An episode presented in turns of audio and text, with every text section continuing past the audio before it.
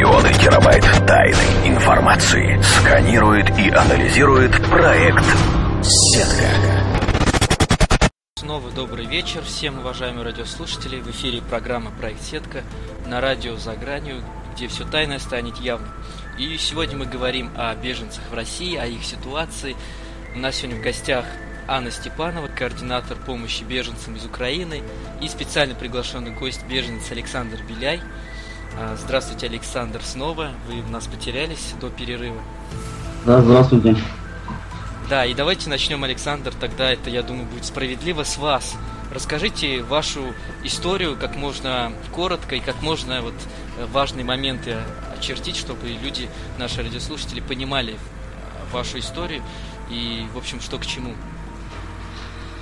Ну, э, для моей семьи э, война началась в Киеве, конечно. И э, я, как глава семьи, поехал, уехал в Россию именно для того, чтобы здесь как бы узнать обстановку о том, чтобы я смог вывести семью. Я уехал чуть-чуть, раньше, за месяц до 2 июля, это день, когда начали бомбить мой город. И для моей семьи они обычный день, просто шли на рынок за огурцами повседневные. И начался свист, начались взрывы. И после того, как они связались со мной, я в спешном порядке просто посадил их на автобус и позвал к себе. Вот так для меня началась моя история, как я покинул дом со своей семьей. Наверное, это будет неправильный вопрос задать, но все же, что вы испытывали внутри себя, когда эти события происходили? Ну, э, в первую очередь страх. И страх за детей. Э, злость, конечно же, из-за того, что, казалось бы, из обычных э, поставленных целей все переродилось э, в очень непростую ситуацию для всех людей Донбасса. Абсолютно каждый. Но понимая, что разрешить вопрос там нельзя, мы с семьей решили просто вот наугад поехать в Татарстан. И денег нам хватило буквально до станции даже Зеленый Дол, есть такая недалеко от Татарстана. Мы приехали Честно говоря, у нас в кармане было 60 рублей. Это двое детей, я и супруга. И как же вы потом справились? Справились, ну, я как бы понимал, что у меня есть руки, и что у меня все-таки есть семья. И ну, так думал, что пойду вот по домам, по дворам, может кому-то помощь какая-то необходима будет, ну, чтобы прокормить семью и как-то не позаботиться мы встретили добрых, отзывчивых людей, которые просто-напросто ничего не требуя взамен. А вам с работы помогли? Работу искал я сам. Исключительно сам и было всякое, не стану скрывать, но это как бы, наверное, свойственно для здесь проживающих людей. И о том, что когда платили, когда нет. То есть такие проблемы тоже существовали? Да, существовали, конечно, и... Место быть. И они до сих пор имеют место быть. Хотя уже прошел год, как я приехал с семьей сюда. В Казань? Да. А в Москву не пробовали? Честно сказать, Москва дорогой город. И я понимаю, что с семьей мне там не выжить. Просто-напросто. А другие родственники что думают? Они тоже пере... переехали? Переехали мои родители. Моя мама, папа, сестра. А родители супруги остались, остались э, в городе. Кстати, вот много беженцев переселялись а, в город Ростов. Почему вы выбрали Казань, а не Ростов? Ну, наверное, понимаю, что э, все-таки это наиболее загруженные, наверное, районы России, куда в первую очередь э, именно поступают беженцы. Ну, вы сказали, что в Казани вас встретили достаточно тепло. А, да, были какие-то, может быть, проблемы с, с кем не с кем не бывает, это, конечно, нельзя так сказать. А,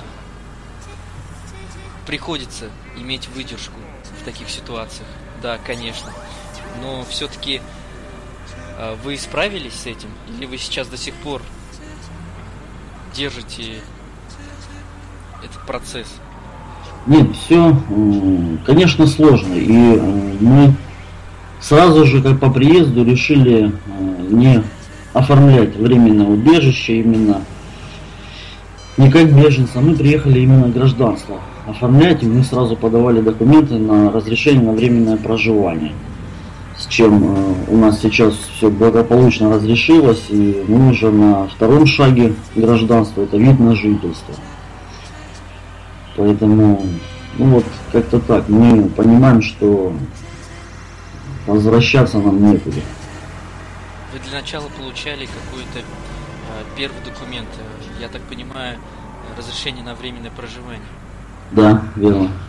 Вы получали его с большим трудом или вам это все сделали по-быстрому?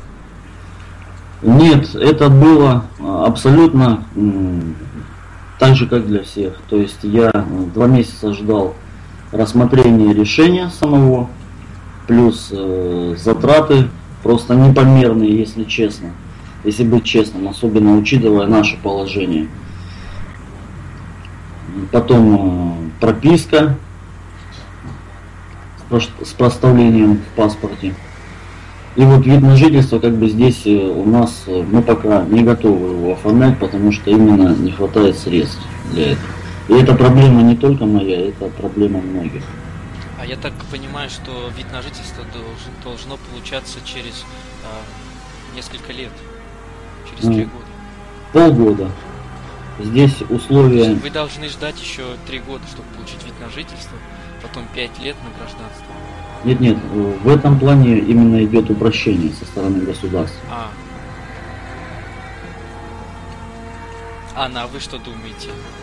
Ну, что я могу сказать? Э, я не раз слышала, не раз, когда общались мы с беженцами, все действительно очень жаловались, вот эта проблема возникает, э, что очень дорого все, что, во-первых, нужны деньги на все документы, плюс нужны деньги на те же самые поездки, потому что многие живут в деревнях, в селах, и это очень затратно.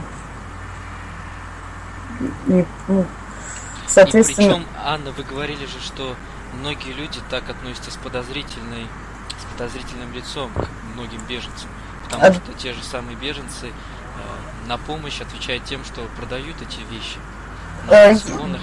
Да, да, есть такое. Мы также сталкивались, когда люди приезжали, причем приезжали кто-то с семьями, и вот э, предоставлялась э, помощь продуктами, вещами. Первое время, да, все было, как говорится, замечательно, люди были рады, но потом получалась такая неприятная ситуация, что люди начинали... Кто при... в этом виноват? В этом виноваты, наверное, все ли, все.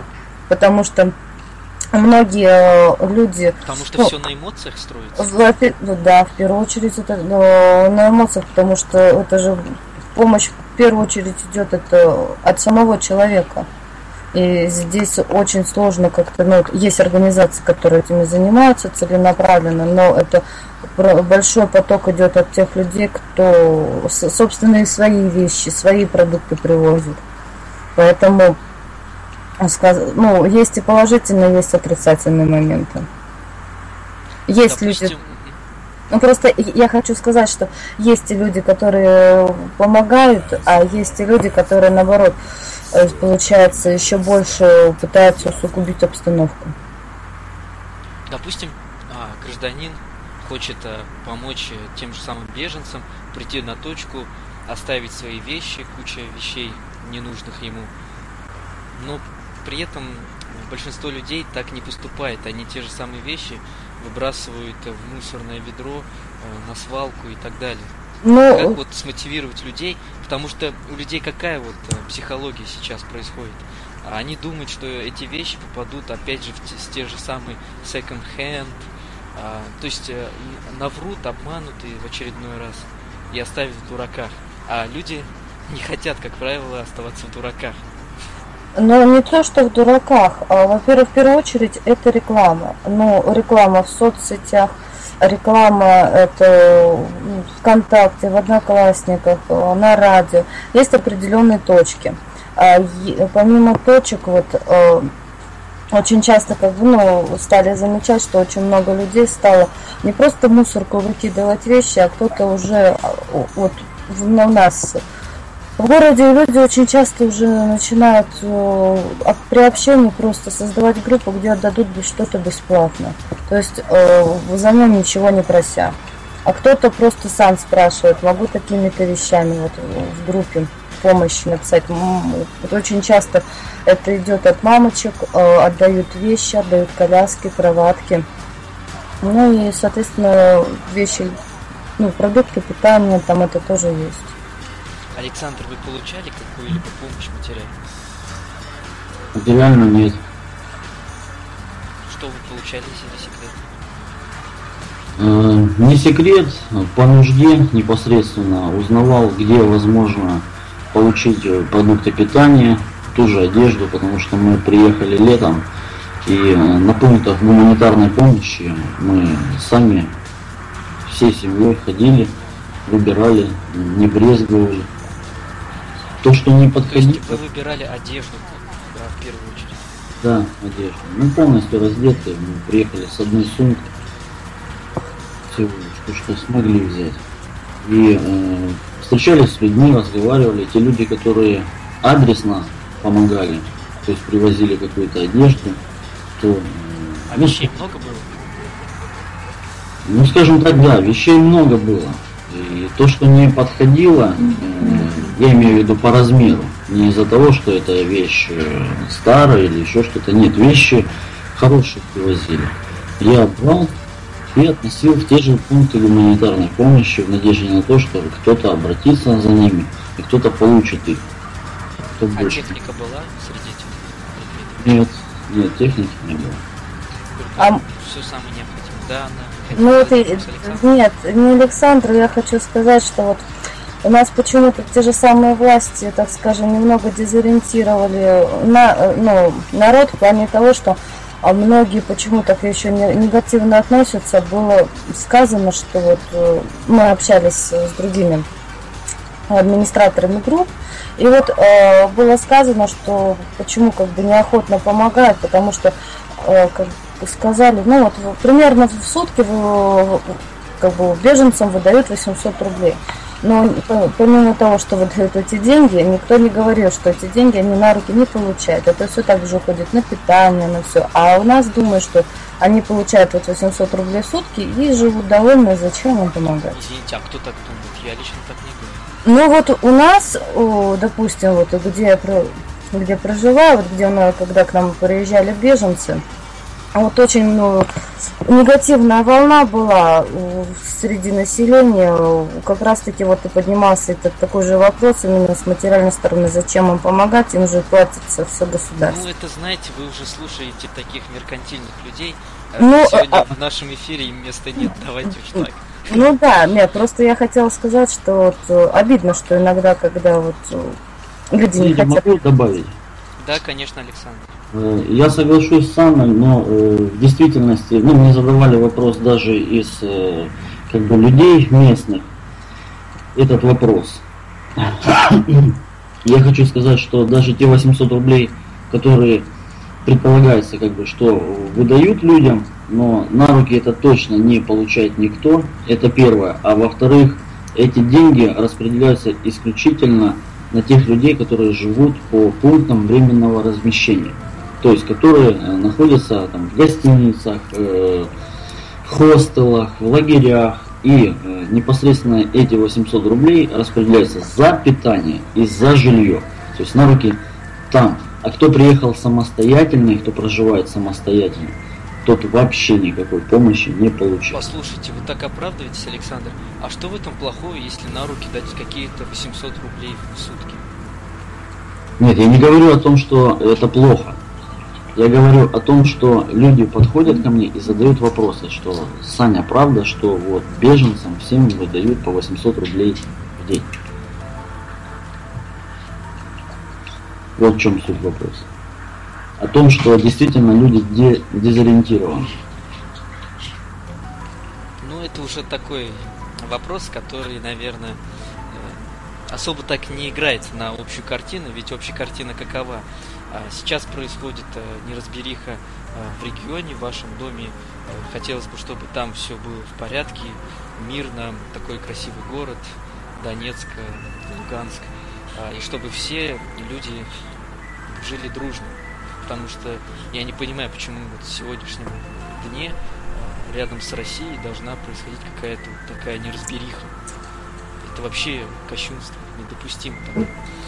Это раз. А во-вторых, почему неорганизованно, вот как вы вот рассказываете, Анна и вы, Александр, и мне такое ощущение создается, что вокруг вот, вот этого благотворительной мишуры, так скажем, какая-то неорганизованность, какая-то вот дряхлость, что ли, вот самоинициативность. Я, конечно, не осуждаю эту инициативу. Возможно, она в этот момент, в нужный момент нужна. Но вот почему-то вот такая вот слишком много сил, наверное, присутствует в этой истории, что каждый хочет оторвать свой кусочек. Вы понимаете меня? Что вот вы думаете, Анна? Почему такая неорганизованная система? И почему? Ну, что же нужно сделать? Могу сказать, изначально, когда только вот пошли беженцы, начали приезжать, очень много кто хотел помогать. А потом просто-напросто со временем люди стали забывать, ну, как бы людям просто становилось неинтересно.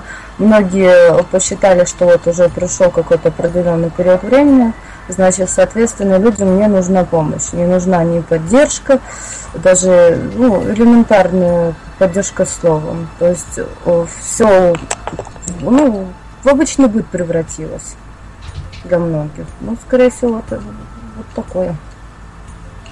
То есть вы хотите сказать в быт, то есть в рутину? Это да, да, да, да, потому что немногие готовы с собой ну, пожертвовать. Немногие это делают. Да.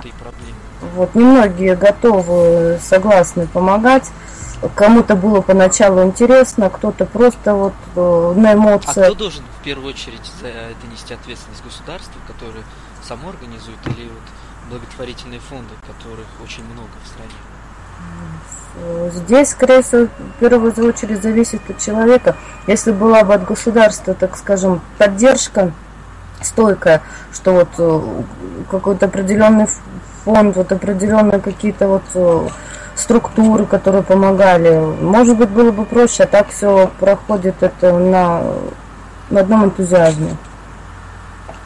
Ну, энтузиазм энтузиазмом, он же все равно когда-то кончается. Ну во- вот, соответственно, как бы получается, что почему это все в рутину приходит. Что вы посоветуете, Александр? Ну, Что я могу Я посоветовать? думаю... э, Да-да, говорите, Анна. Не, нет, продолжайте. Я думаю, что необходима просто координация э, всех действий. И, и, и она очень важна среди самих э, приезжих, среди самих беженцев.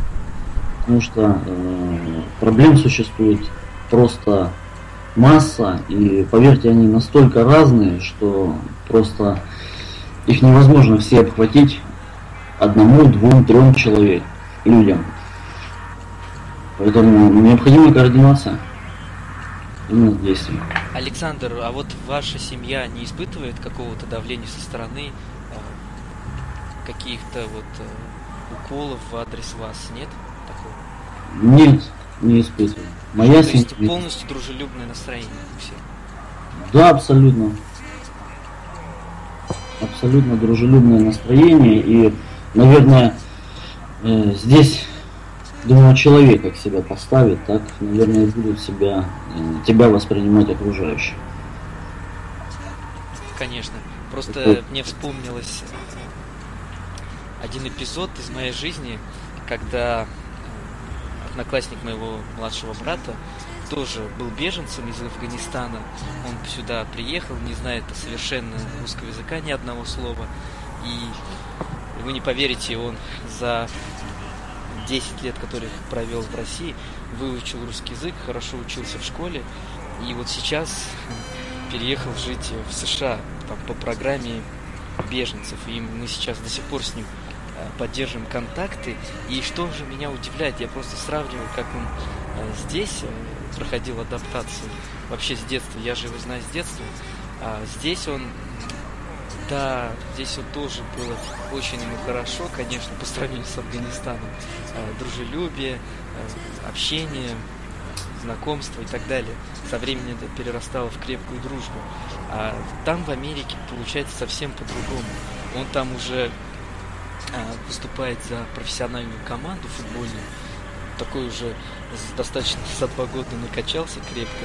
И, судя по нему, он там тоже не испытывает абсолютно никакого дискомфорта. Вопрос в чем? Где лучше вообще происходит эта адаптация? Почему бы России не перенять опыт э, тех же американцев? Как вы на это смотрите? Ну, я как бы не совсем э, понимаю, какой опыт есть у американцев. Ну, допустим, когда приезжает туда а, беженец, они оформляют ему, выделяют ему целый не, а, дом, где он живет, выделяет какие-то деньги помесячные. А, очень сильно работает над адаптацией, то есть человек э, реально даже если не знает языка, его посылают на курсы. А, вот, допустим, в конкретном примере он э, футболист, он выступает уже за профессиональную команду. То есть, понимаете, какой-то резкий скачок за достаточно короткий период. И я вот и говорю, почему бы российскому обществу не перенять тот же опыт у Запада. Ну, я так думаю, что... Э, а, наверное, на этот вопрос должна Анна ответить, потому что она более разбирается в этой тематике. Ну, смотрите, все равно, э, где Россия, где Америка. Даже вот этот опыт, я думаю, что американцы пришли к нему не сразу, это нужно был какой-то период времени, но это не один год, не два. А с такой ситуацией Россия столкнулась впервые, и, надеюсь, больше не будет такого, в скором времени прекратится. Соответственно, все равно люди, как говорится, учатся на ошибках. Я думаю, что со временем э, все-таки компромисс найдется и помощь будет лучше. То есть, мое мнение, что здесь нужно всего лишь время. Потому что такое, ну, такое впервые у нас случается. Случилось. Но получается все равно какая-то каша. Ну, здесь, да, каша есть, потому что, ну, это в первый раз такое, когда человек с чем-то сталкивается впервые, он может растеряться, он может не понимать. Самое что... главное в чем а, проблема, мне кажется, в том, что никто ни за что не отвечает. Ну, все равно, те же благотворительные фонды, а, которые выделяют иммигранты государства, могут сказать, что а мы свое дело сделали и все. Нет? Ну, если благотворительный фонд берется, вот на примере как можно сказать, вот, там, где состою я, то все равно, если э, берется кураторство над человеком, над семьей, то его не покинут, не бросят, не скажут, э, придут к нему ну, домой, скажут, извините, все, помощи, помощи больше не ждите. Нет, людей продолжают также вести, также помогать. Хорошо, сейчас мы переходим на короткую музыкальную паузу. А, сразу же после музыкальной паузы мы вернемся в нашу студию, где а, градус нашего разговора повышается с каждой минутой. И мы ответим на ваши вопросы, уважаемые радиослушатели. Задавайте их в чате, обязательно на них ответим.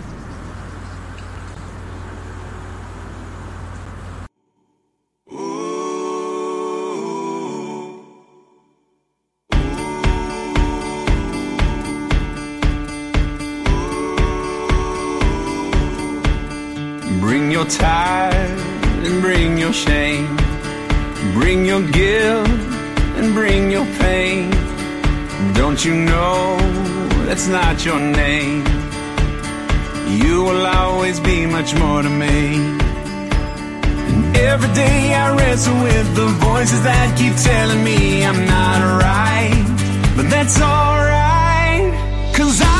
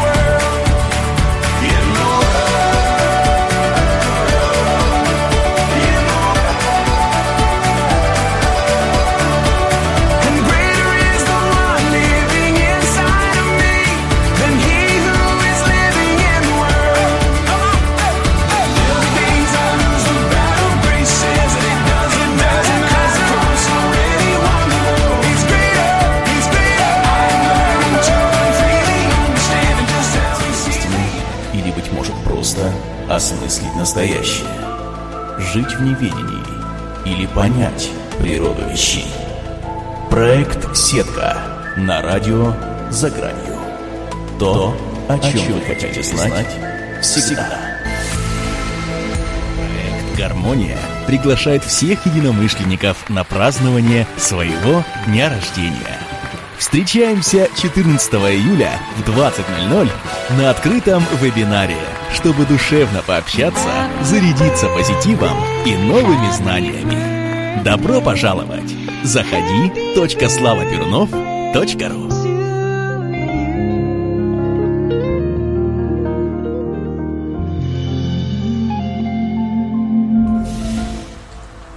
Возвращаемся мы в студию «Радио за гранью», где все тайное станет явным. В эфире программа «Проект Сетка». Меня зовут Мирет Миредов, и у нас сегодня в гостях Анна Степанова, координатор помощи беженцам из Украины, и специально приглашенный гость беженец Александр Пиляй. И вот мы во время музыкальной паузы в нашей студии разговорились на тему, а, на какую же тему, Александр? Ну, все-таки на тему, наверное, о том, что помощи, помощь требуется беженцам, и помощь требуется колоссальная. Да, вот вы обращались э, к государственным органам, и они сказали вам что? Э, Государственные органы пообещали помочь, и даже как бы какими-то подъемными, скажем так, но э, больше Э, далее диалога э, с глазу на глаз, это далее не пошло.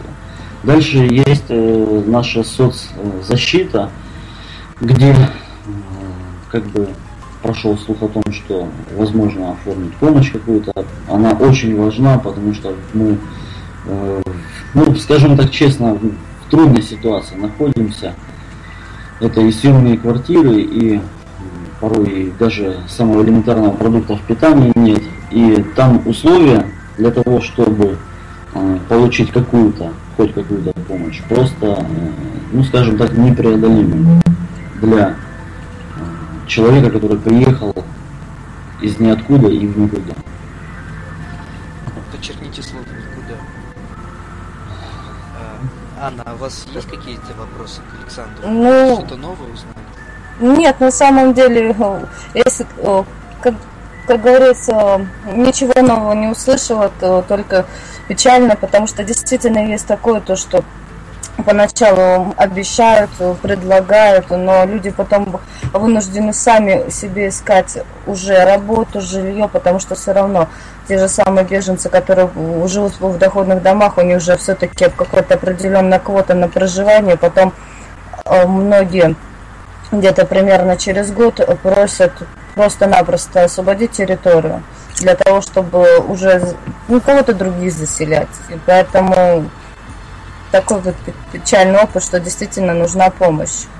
Вы знаете, среди российских граждан тоже есть определенный закон насчет многодетных семей. И там тоже говорится, что по истечению э, какого-то срока, то есть э, по исполнению э, возраста 18 лет, вы должны освободить данную жилплощадь. Вам не кажется это немножко знакомо? Ну, да, и, возможно, что-то похожее есть. И, да, извините, если я кого-то обидел, я думаю, никого не обидел. А, Александр, и вам сказали, значит, в районной управе, в муниципалитете, правильно? Ну, да. Что мы вам перезвоним. Да, верно. Перезвоним и э, скажу честно, что пообещали э, помочь именно непосредственно финансами. А так как мы приехали, э, я сразу как принял решение для своей семьи, что мы будем не по пунктам временных размещений находиться, а пусть это будет съемное жилье, но, скажем так, э, ну это наверное, порой настолько сложно, что 15 э, тысяч платить ежемесячно при среднем заработке 25 э, для семьи это тяжело. Александр, а можно такой вопрос? А вы только в администрацию обращались или уже кому-то другим из госструктур?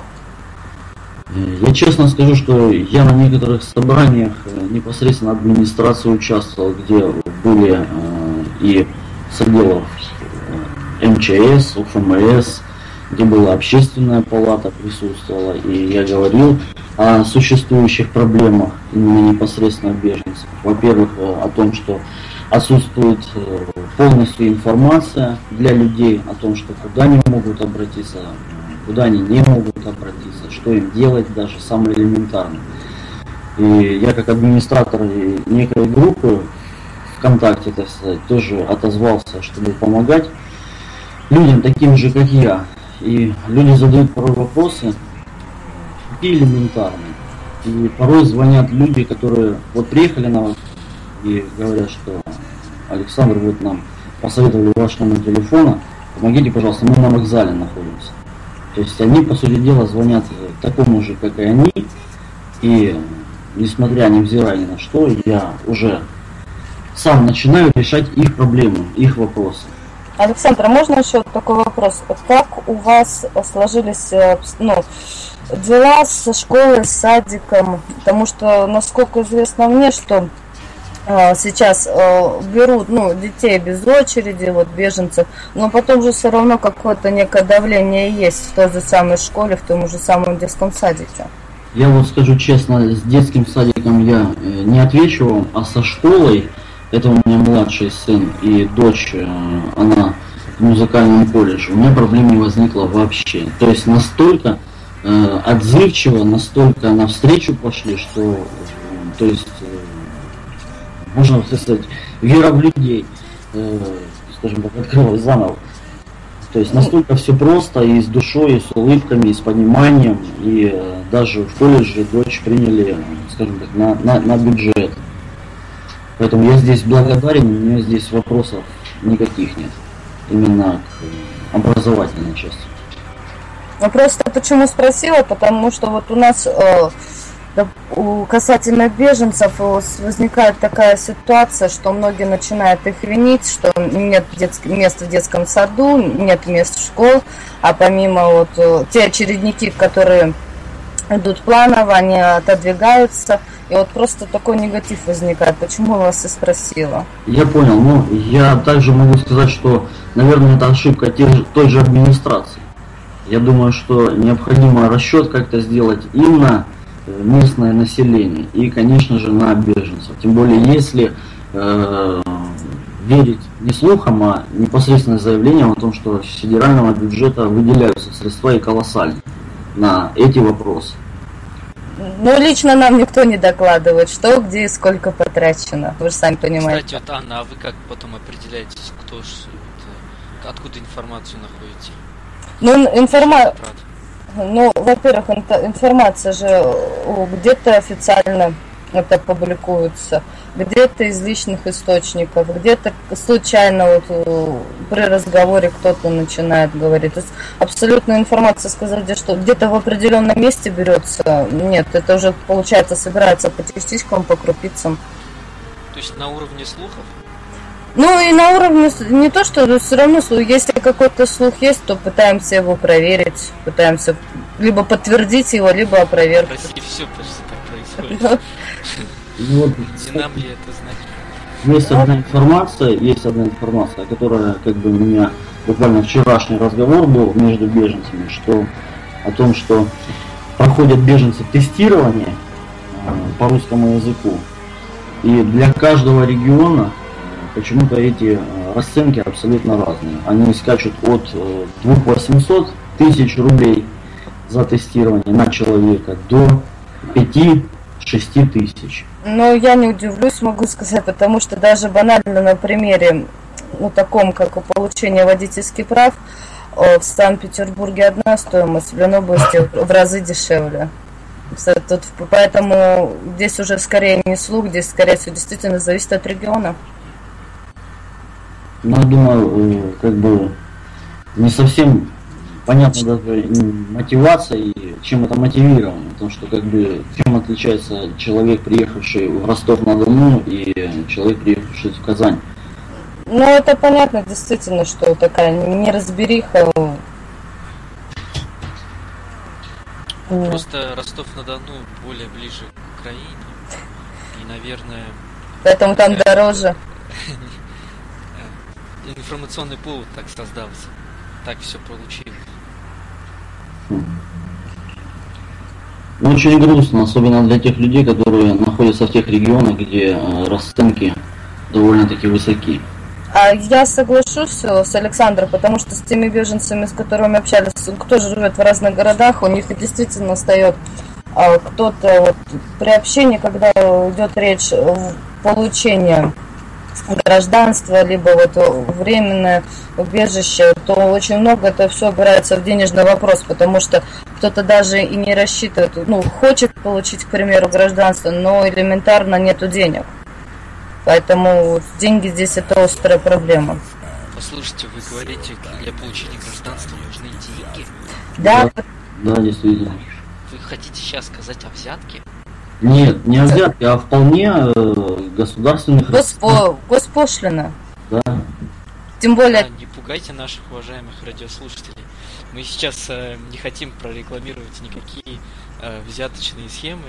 Нет, нет, это, нет, просто поймите же тоже, ведь э, для того, чтобы подать документы, человек должен потратиться на дорогу, если он работает, это с работы отпроситься, получается у него простой, то есть ему денег за этот день не, не заплатят. Вот об этом речь идет больше. Но это уже такой вопрос, это не относится, мне кажется, к получению гражданства. Ну, я, ну, я на примере, я же не говорю, что вот, просто как пример привела.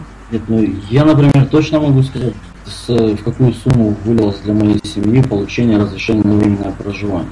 Это переводы документов, ксерокопии. А, ну это уже такие моменты, да. Просто вы так э, выразились для получения гражданства, что у меня уже мысль не в ту сторону начала развиваться. Да, ну и вот для семьи, для семьи конкретно это обошлось мне в 40-50 тысяч. Это для человека, который не имеет в действительности ничего. Но который с желанием, желанием э, жить э, в этой стране. Я этому очень рад, что вас, во-первых, так приняли в городе Казань. Тепло, радужно, особенно спасибо образовательной системе, которая э, позволила сделать так, чтобы ваша дочь училась на бесплатной основе. Мне это очень приятно, как гражданину Российской Федерации. А, а, и хотел бы выразить благодарство, что вы сегодня согласились к нам прийти в качестве гостя, рассказать, что вас наболело, рассказать о своих впечатлениях о стране. Спасибо им. И Анне Степановне спасибо за то, что вы тоже пришли в нашу студию, непосредственно рассказали о вашей деятельности, все в подробностях расписали, что к чему. И люди бегут с насиженных мест не просто так, а по вынуждению. Помните, если вы кого-то гоните, то тоже можете оказаться на их месте. Если у вас кто-то просит помощи, не откажите, ибо и вы можете оказаться в такой ситуации. Как говорил кот любимый Леопольд, давайте жить дружно. С вами были гость, гости Анна Степанова, координатор помощи беженцам из Украины, специально приглашенный гость беженец Александр Беляй и ведущий Мирет Миредов. Вы слушали передачу «Проект Сетка» на радио «За гранью». Как всегда, встречаемся по воскресеньям с 21 до 22 и обсуждаем самые актуальные темы. И напоминаю, что теперь радио «За гранью» и в вашем кармане.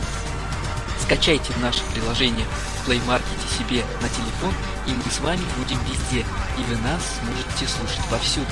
Зайдите в Play Market и в поиске наберите радио за гранью. Давайте быть ближе. Радио за гранью теперь и в Play Market. От нас для вас. До свидания, будьте в позитиве.